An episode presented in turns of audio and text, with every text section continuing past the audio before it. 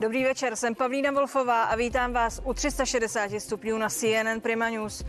Co jsme pro vás celý den sledovali? Podívejte se.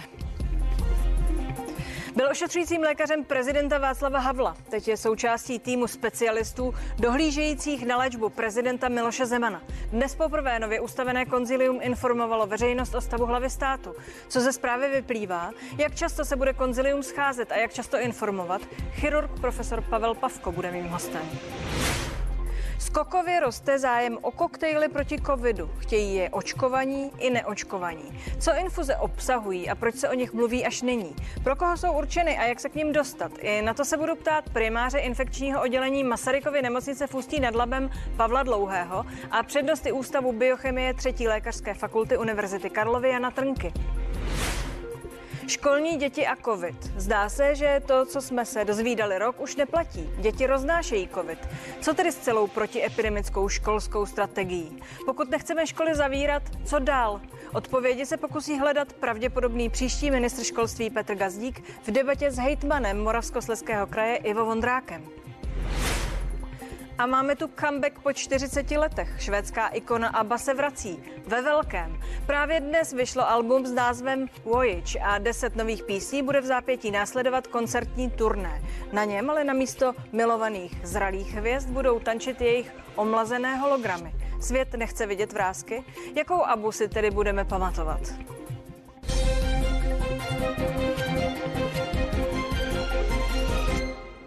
Z rozsáhlé studie na 30 tisících lidech, která zkoumá protilátky proti COVID-19, vyplývají nové skutečnosti. Za otazníky zda protilátky uznávat jako doklad bezinfekčnosti přidává vykřičníky. Když totiž proděláte COVID, pak se při dalším setkání s virem začnou další protilátky tvořit rychleji a lépe. Jinými slovy, jste bezpečněji chráněni. Je to další důkaz, že protilátky po prodělaném covidu neradno podceňovat. Z neobvykle rozsáhlé studie totiž plyne, že u některých lidí jejich počet v čase neklesá, ale naopak roste. Zjišťujeme, že naše skupina, kterou takto sledujeme, velice významným způsobem dynamicky začala reagovat na tento virus a tím pádem si začíná vytvářet paměťovou imunitní odpověď. Jinak řečeno, když projdete covidem, při dalším setkání s virem se začnou protilátky tvořit rychleji a lépe. Když se setkáte opakovaně s infekcí koronavirem, opět zvyšujete imunitní odpověď. Během dvou nebo tří dnů najednou ta hladina protilátek vám vylítne nahoru, protože bojujete s aktivní infekcí. Ostatně průběžné závěry studie jsou vidět i v nemocnicích, kde se těžké stavy prakticky netýkají lidí, kteří se covidem prošli. Zkrátka studie naznačuje, že samotná imunita po prodělaném covidu ke zvládnutí nemoci stačí. A vzorek lidí, na kterých se to zjišťovalo, nebyl zrovna malý. Celkem se do serologické studie zapojilo 33 300 lidí, z toho 91% tvoří klienti zdravotní pojišťovny ministerstva vnitra. Nově se tak do hry vrací velké téma, zda by se protilátky neměly uznávat jako účinná obrana proti nemoci a tudíž i propustka k normálnímu životu.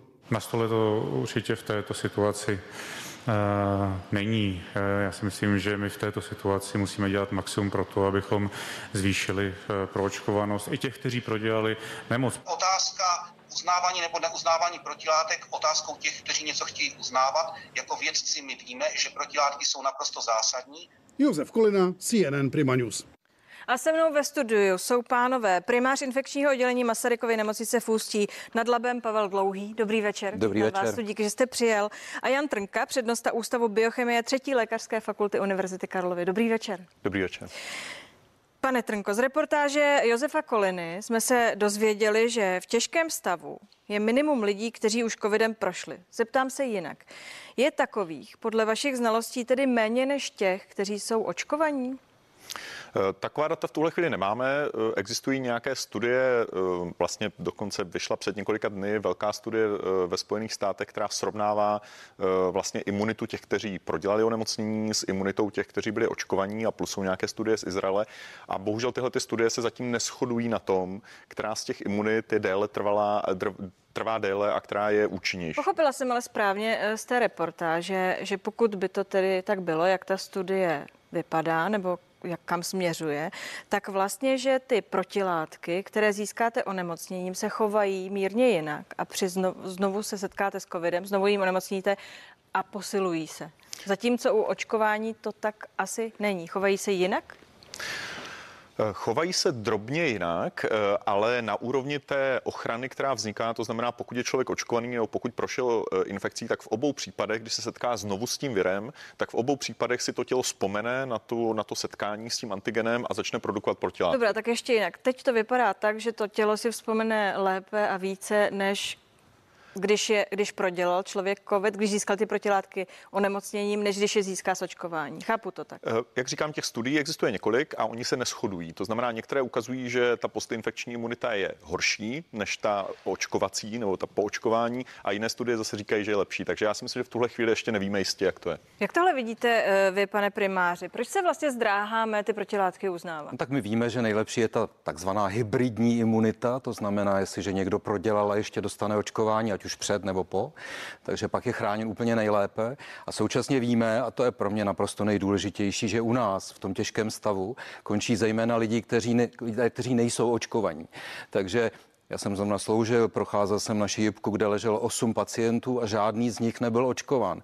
Neskoumal jsem, jestli někdo z nich možná měl nějakou rýmičku nebo neměl, ale ani jeden z nich nebyl očkován. Všichni tam leželi na břiše, měli zavedenou trubku, eh, ventilátor do nich pral pod tlakem vzduch a a polovina z nich zemře, protože polovina z těch, kteří se dostanou na jibku, zemře. Takže pro mě je zásadní to, zda ten člověk je nebo není očkován. To znamená, očkování je ten klíč a v tuhle chvíli byste si s těmito úvahami vůbec nehrál? Tak jako pan ministr říká, teď to není na stole. Já s tím naprosto souhlasím, pro mě to je naprosto nezajímavé téma a chápu, že to je zajímavé pro někoho, kdo chce do hospody. Ale připomínám jenom tu jednu praktickou záležitost, že to kromě Rakouska trochu neuznává nikdo v Evropě. A teď znova vlastně Evropská unie potvrdila, že v tom covid pasu eh, uznává jenom ty stále stejné tři věci, to znamená pro prodělanou nebo prokázanou PCR testem do půl roku, očkování, anebo ten čerstvý test, ať už antigenní nebo PCR. Takže Měli bychom dva covid pasy, jeden do české hospody a druhý, když chci je do Drážďana nákupy.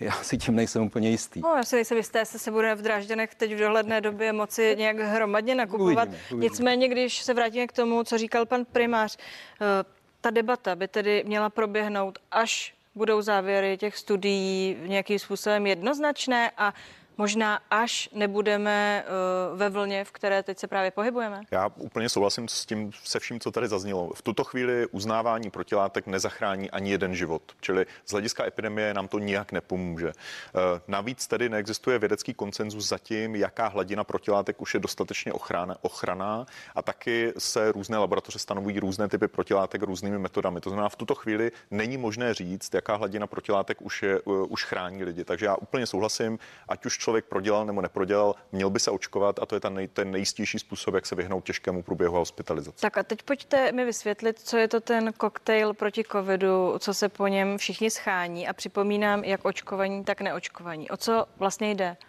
Eh, jedná se o monokl, takzvané monoklonální protilátky. Jsou to tedy vlastně uměle vytvořené protilátky, které cílí na obvykle, buď je to teda směs nějakých eh, antigenů, eh, anebo je to jeden konkrétní, v závislosti teda, jestli se bavíme o tom léku Regenkov, anebo o tom Bablanivimabu, který je teda přesně na, zacílený na jeden antigen.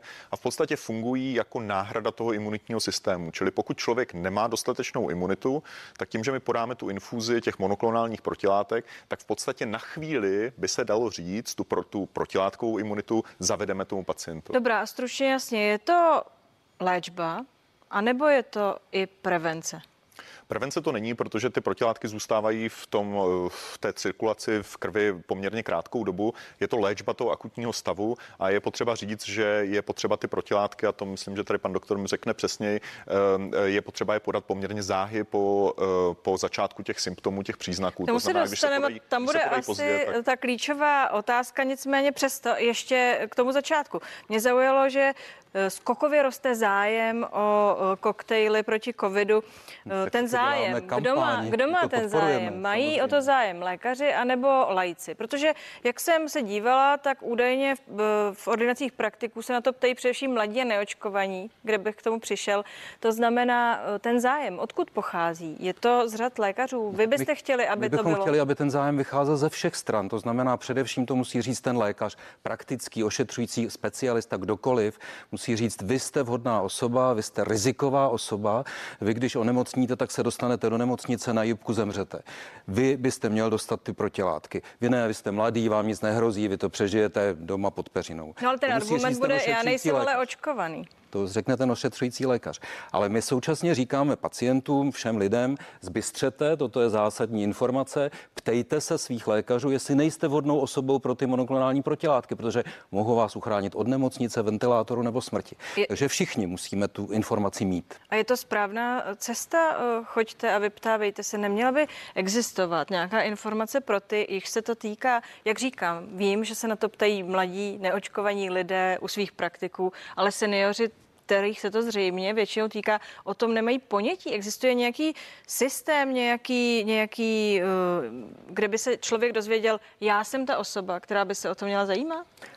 Ehm, to je asi možná otázka víc na pana doktora. Tak já už jsem to říkal ve všech snídaních konkurenčních televizí, jako aby to všichni věděli. Tak tady spolu večeříme, řekněte A tak tady budeme večeře, tak to všichni zase uslyší. Takže musíme tu informaci poskytnout všem, ale je potřeba říci jedno. My tady vlastně nahrazujeme něco, co tady vůbec nahrazováno být nemuselo.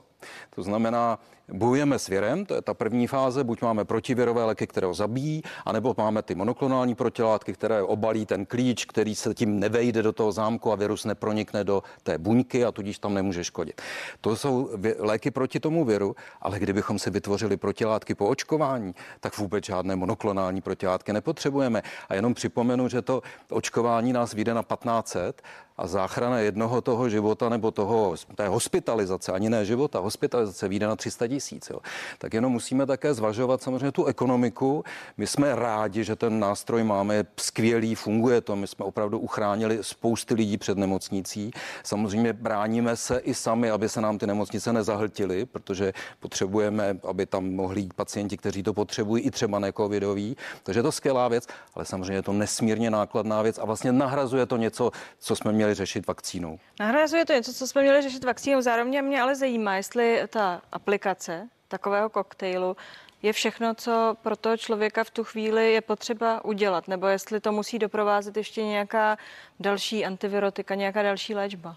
To samozřejmě záleží na konkrétním stavu konkrétního pacienta. V tuto chvíli antivirotika, která by byla schválena, opravdu opravdová antivirotika, pokud vím, tak nejsou žádná schválená, i když teď se postupně schvalují v zahraničí a možná přijdou i k nám. To jsou ty léky, již je 1,80 po celém světě. EMA tedy zaměřuje těch 1,80 po celém světě a u nás ještě není žádný k dispozici? Je to tak, ale ty, vlastně ty dva asi nejznámější v, tu chvíli, v tuhle chvíli je ten molnupiravir, o kterém už se mluví pár týdnů a vlastně dneska nebo včera Pfizer oznámil další, další antivirotikum, které má poměrně vysokou účinnost. Nicméně u pacientů, kteří mají těžký stav s covidem a třeba ty monoklonální protilátky nestačí na to, aby zvrátili ten stav, tak je tam samozřejmě potom další podpůrná protizánětlivá další terapie, která se podává podle toho stavu pacienta. Ty tablety nejsou, nejsou molnu, k dispozici nikde. Jo, nejsou, no neříkali, pozor, včera eh, schválili tu tabletu ano, mol, Molnu Piravir ano, ano, v Británii. To znamená, tam už bude, jak, bylo ano, by dobře, kdyby se to dostalo dostalo k nám? Ano, to samozřejmě. My jednáme na ministerstvu a vyzýváme ministerstvo, aby zajistilo dodávky. Oni ty tabletky mají jednu zásadní výhodu. Můžete je brát doma na kanapy a nemusíte jezdit do nemocnice na tu kapačku. Přeci jenom ten To znamená, transport... to je ten jiný, jiná forma toho koktejlu. Ne, ne, ne, to je to, co říkám. Vy buď toho, ten virus zabijete, ano. to je něco jako antibiotikum, zabíjí virus, brání jeho množení. To je ta tabletka, kterou berete doma na tom kanapy. Když to nezabere, nebo když potřebujete hodně silný účinek, tak jedete do nemocnice, dostanete ten koktejl, který ten virus, ten zbylý virus obalí a nepustí do buňky.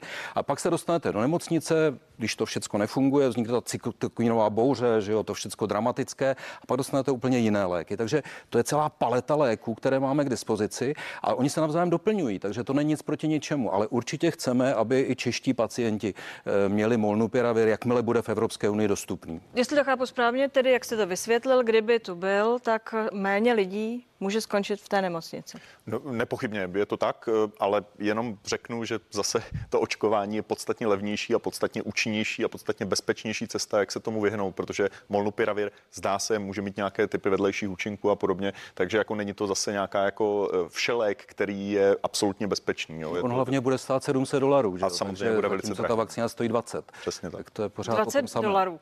Řekněte mi, vy jste mi trošičku eh, nahrál ta kritika vůči těm vakcínám nebo ty obavy obavy spojené s tím očkováním jsou proto, že ty vakcíny vznikaly uh, pro lajka na rychlo. Nicméně všechny tyhle léky, po kterých se teď lidi pídí a odvolávají se na ně, vznikaly zřejmě podobně na rychlo, nebo se pletu? Eh, vznikaly podobně narychlo, možná některé ještě rychleji, byly testovány na podstatně menších vzorcích pacientů než třeba ty vakcíny, eh, takže ano, mají tyhle ty nevýhody stejně. Navíc teda nemáme asi čas chodit do nějakých velkých detailů, ale o molnapiraviru se, se ukazuje, že by některé jeho metabolity mohly být třeba mutagenní účinky a tak podobně, což u té krátké léčby nemusí být zásadní problém, ale z hlediska bezpečnosti zatím to vypadá, že ty vakcíny vycházejí podstatně, podstatně bezpečněji než, eh, než nějaké My se samozřejmě setkáváme s tím, že ti skalní odpírači, kteří nechtějí vakcínu, tak nechtějí ani monoklonální protilátky. To zase taková skupina lidí tady nepochybně je. Pak a co, někdo a nervózní. Setkáváte se s tím, co by chtěli tedy? Ano, eh, část lidí znervózní, část lidí se o to sama hlásí, takže my jsme za to rádi, znovu říkám, jsme rádi, že máme tento skvělý nástroj, ať to stojí, co to stojí, my to prostě těm pacientům rádi dáme, protože jim to pomáhá, eh, uchrání to ty nemocnice před zbytečnou hospitalizací, takže zaplať pámu za to, ale byli bychom rádi, kdyby mm, se většina lidí nechala očkovat a vůbec do toho stádia nedospěla, protože dospějí, určitě někteří dospějí, přestože byli očkováni. My nebudeme tady nikomu věš, věšet bulíky na nos, že očkování mm, zachrání úplně všechny. Víme, že jsou průlomové infekce, že část seniorů po určité době se může nakazit navzdory očkování a pro ty třeba ty monoklonální protilátky jsou extrémně důležité. Dozvědí se to, myslíte, že někdo pracuje na tom eh, systému, že dá dohromady zkrátka dobře nějaký seznam těch lidí, kterých se to týká, aby věděli, že vůbec něco takového existuje a že v případě, že mají ty příznaky, mají okamžitě jít k tomu praktickému lékaři a ty nemá okamžitě někam poslat? Já si myslím, že to funguje v tuto chvíli, takže opravdu v, v, v médiích spousta lidí, včetně pana ministra a pana doktora a dalších, se to snaží tohleto komunikovat. Já vlastně moc nevím, jako jaký lepší, jako že by každý dostal letáček, nebo úplně přesně nevím, jak by tohle jako šlo udělat, zejména v situaci, kdy jsme neměli ani pořádnou kampaň na očkování, tak teďka dělat kampaň na monoklonální očkování protilátky možná není úplně ten správný cíl. Já si myslím, že hlavní, kdo by to měl vědět, jsou ti ošetřující lékaři, to znamená ti, kteří přesně tak ten praktický. A ti to vědí? Eh, to vědí a navíc znají toho pacienta. Oni vědí, jestli ten je ten rizikový, který eh, skončí s pravděpodobností 90% v té nemocnici. Takže ti praktici jsou naprosto klíčoví. A my máme úplně jiný problém. My máme problém s tím, že vlastně musíme mít infuzní místa ve všech okresech, aby to ti lidé měli blízko. Když musíte dojet na tu kapačku, nemůžete jet 100 kilometrů, jste nakažený. Že jo? A to není jednoduché. Dneska ty nemocnice mají na hrbu nastupující vlnu, spoustu prostě pacientů, kteří se tam hrnou. Máme testovací místa, máme eh, očkovací místa, tam se zase hrne teď spousta pacient, klientů k očkování, máme infuzní místa a máme stále relativně málo personálu. Takže to Ale je hlavně, jestli tomu dobře rozumím, tak eh, v té infuzní místnosti eh, by se měli potkat buď tedy jenom covid pozitivní, co? kteří uh, jsou v tom stavu zralí na ten koktejl. A co když někomu se podá tenhle ten koktejl aniž by COVID pozitivní byl. To se eh, to lze třeba pro lidi, kteří lze, se nemohou očkovat? To je novinka. My jsme na jaře toto měli jenom pro ty už nakažené a teď nové studie ukázaly, že ono to dokonce pomáhá tím, kteří byli doma na kanapě s manželkou, která se nakazila, seděli tam s ní 48 hodin a jsou ve vysokém riziku, jsou třeba transplantovaní na nějaké biologické léčby, oslabení, že se nakazí a špatně dopadnou. A dokonce už pro tyto lidi, kteří jsou teprve v riziku nákazy, tak když jim dáme monoklonální protilátky, látky, takže se oni se buď nenakazí, a nebo když už se nakazí, tak to proběhne bezpříznakově, ale Tedy pak je to, je ta míra, ta, ta preventivní záležitost. Ano, ano, my jsme se pre... posunuli, říká se krátkodobá. Krátkodobě preventivní. Říká se tomu postexpoziční hmm. profilaxe, čili my to dáváme dneska už dokonce lidem, kteří se ještě nestihli nakazit. No a technicky za to tedy, ale pro ty lidi, kteří nakažení nejsou, byste potřebovali jinou infuzní místnost. A to samozřejmě máme. Te, tedy znamená to, že je to docela ale taky náročně, je náročné to náročné pro ty nemocnice a musíme to podat velmi rychle a každému a nemůžete to nějak řídit, organizovat, říkat, vy přijďte za týden, to se nedá. Ještě eh, jedno téma krátce. Uvažujeme o COVID-19 jako o respiračním onemocnění, ale eh, dívala jsem se a izraelská studie, eh, která dnes byla zveřejněna, uvádí, že pacienti, kteří prošli COVIDem, mají třikrát vyšší pravděpodobnost, že dostanou mozkovou mrtvici či infarkt. První otázka, je to tak? A druhá otázka, podání těch látek, o nichž tady mluvíme, může tuhle situaci nějakým způsobem řešit? Tak zaprvé je to tak a je to věc, která je u toho covidu známá poměrně dlouhou dobu, že vlastně napadá taky výstelku cév a zvyšuje pravděpodobnost srážení krve v různých orgánech a tím pádem i třeba mozkové mrtvice nebo infarktu. To je známo téměř od začátku té epidemie, takže je to tak a těch studií je spousta. A jestli ty protilátky můžou tohleto předejít, já si nejsem vědom žádných klinických studií, které by přesně se na tohle zaměřily. Kdybych se podíval na ten mechanismus účinku toho léku, tak jistě myslím si, že by měli snížit to riziko, ale data, pokud vím, tak k tomu zatím ještě neexistují. My hlavně jsme na tohle reagovali, protože společnost infekčního lékařství vydala doporučené postupy. My máme opravdu širokou škálu mm, léků a ten velmi důležitý tím lékem je právě protisrážlivé heparíny, které dáváme každému, kdo vejde do nemocnice, protože víme, že snižují o 34% riziko úmrtí, takže to je skvělá věc. A v těch postupech je jasně napsáno, kdokoliv přijde s covidem si lehnout do nemocnice, dostane tyto léky. A nyní nově je tam i to, že vlastně někteří ohrožení pacienti, kteří mají sklon ke srážení krve, měli třeba trombózu v minulosti, nebo mají nějaké další faktory vrozené, tak by měli dostávat ty protisrážlivé léky i tehdy, když se léčí ambulantně. Nemusí být v nemocnici. Takže to je nové a je to důležité a to už vědí všichni čeští lékaři, všem jsme to sdělili a věřím, že to budou používat. Který hlavně, aby to řekli těm pacientům, jaké možnosti dnes máme. Pánové, díky, že jste tu byli. Přeji vám hezký večer a hezký víkend. Děkujeme za pozvání. Díky, nashledanou. No a mým dalším hostem je profesor Pavel Pavko, chirurg, který je členem prozatím z části tajemného lékařského konzília, které dnes vydalo zprávu o stavu prezidenta republiky. Ptát se ho budu už za chvíli.